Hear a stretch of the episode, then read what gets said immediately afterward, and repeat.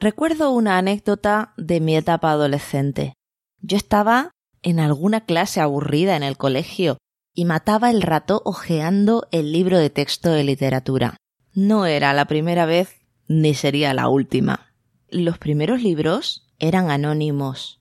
Creo que había un chiste por alguna parte que decía que Anónimo fue el autor más prolífico de la historia de la literatura. Bien, el caso es que después de esos primeros libros anónimos, encontré el tema dedicado a Gonzalo de Berceo.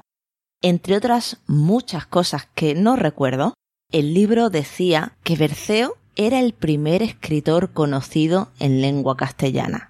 Recuerdo que esa frase me impactó y me acerqué a preguntar a la profesora que si Berceo era el primer escritor, ¿quién era la primera escritora? Mi profesora me dio una respuesta vaga e insatisfactoria.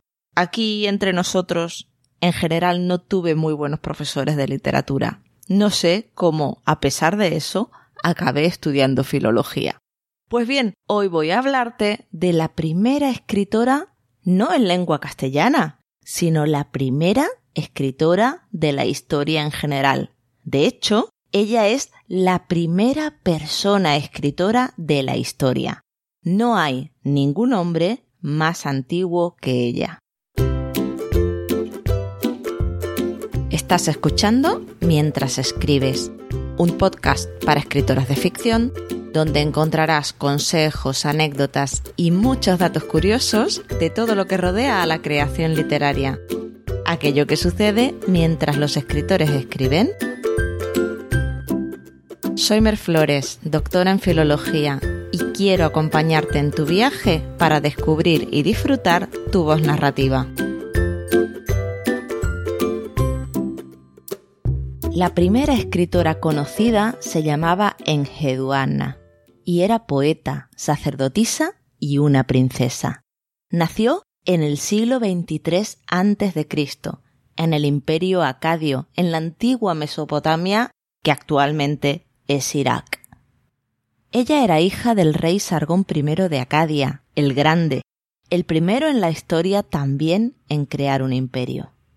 Su padre la nombró sacerdotisa en la ciudad de Ur de Nanna, el dios luna sumerio, uno de los dioses más importantes para ellos. Esa era en realidad una decisión estratégica, ya que la ciudad de Ur era una de las ciudades más importantes de Sumeria, el territorio que él mismo acababa de conquistar. Así, Enheduanna se convirtió en la primera mujer de la historia en ostentar un cargo que hasta ahora solo había correspondido a hombres y que desde entonces fue ocupado muy a menudo por hijas de la Casa Real.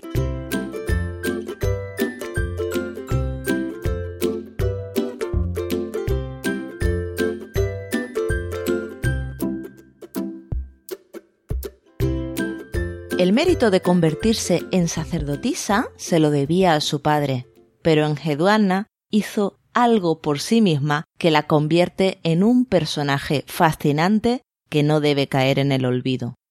Escribió poemas en tablillas de barro e hizo algo que ninguna otra persona había hecho antes que ella, firmar su obra.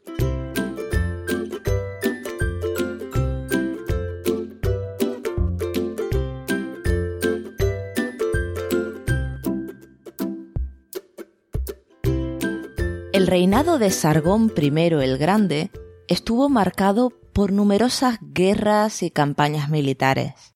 Quizás por eso Engeduanna comenzó a escribir poemas a los dioses y diosas, para que concedieran ayuda a su padre. Siguió siendo sacerdotisa y escribiendo poemas incluso durante el reinado de su hermano Rimush. Ella era sacerdotisa de Nanna, el dios Luna, pero su debilidad era Inanna, la diosa del amor y de la guerra y de la primavera y el verano. A ella dedicó 153 versos.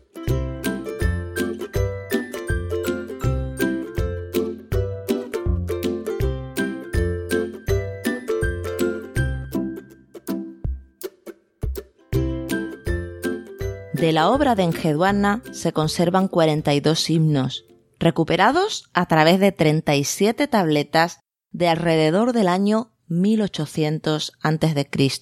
y de diversa procedencia, lo que prueba que su obra alcanzó cierta popularidad, pues fue reproducida.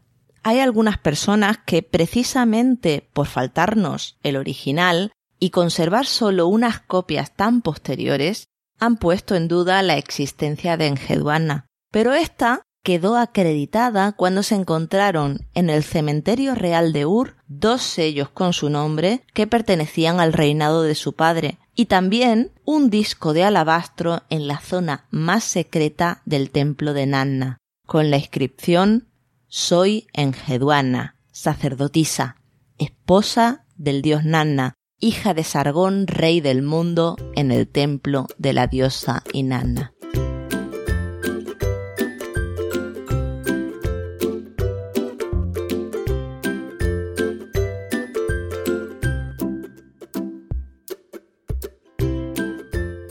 Además de todos estos méritos, hay algo que me fascina de esta mujer, y es que hace 44 siglos ya hablaba de temas de los que yo hablo en mi trabajo, del bloqueo creativo, de la dificultad de transmitir con palabras lo que quería expresar y de la cantidad de horas que debía dedicar a sus poemas, normalmente a altas horas de la noche. No es muy diferente a cualquier escritor actual, ¿verdad?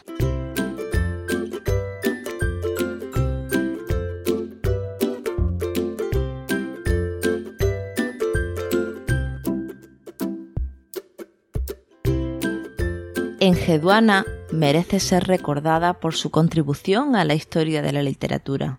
Ella se sentía profundamente orgullosa. Su obra, conocida como Los himnos del templo, concluye con una maravillosa afirmación.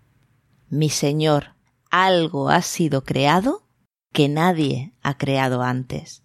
Y es verdad, Engeduana escribió estas palabras 15 siglos antes de la existencia de Homero y 17 siglos antes de que existiera Safo.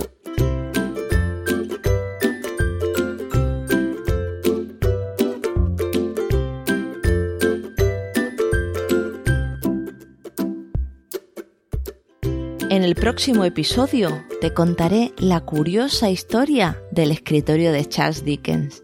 Pero antes, me gustaría pedirte que si este podcast te ha gustado, me ayudes a hacerlo crecer. Suscríbete, envíalo a tus amigos, recomiéndalo en redes sociales. Puedes etiquetarme como Mer Escritura para que pueda agradecerte la recomendación. Hasta entonces, que la musa te acompañe.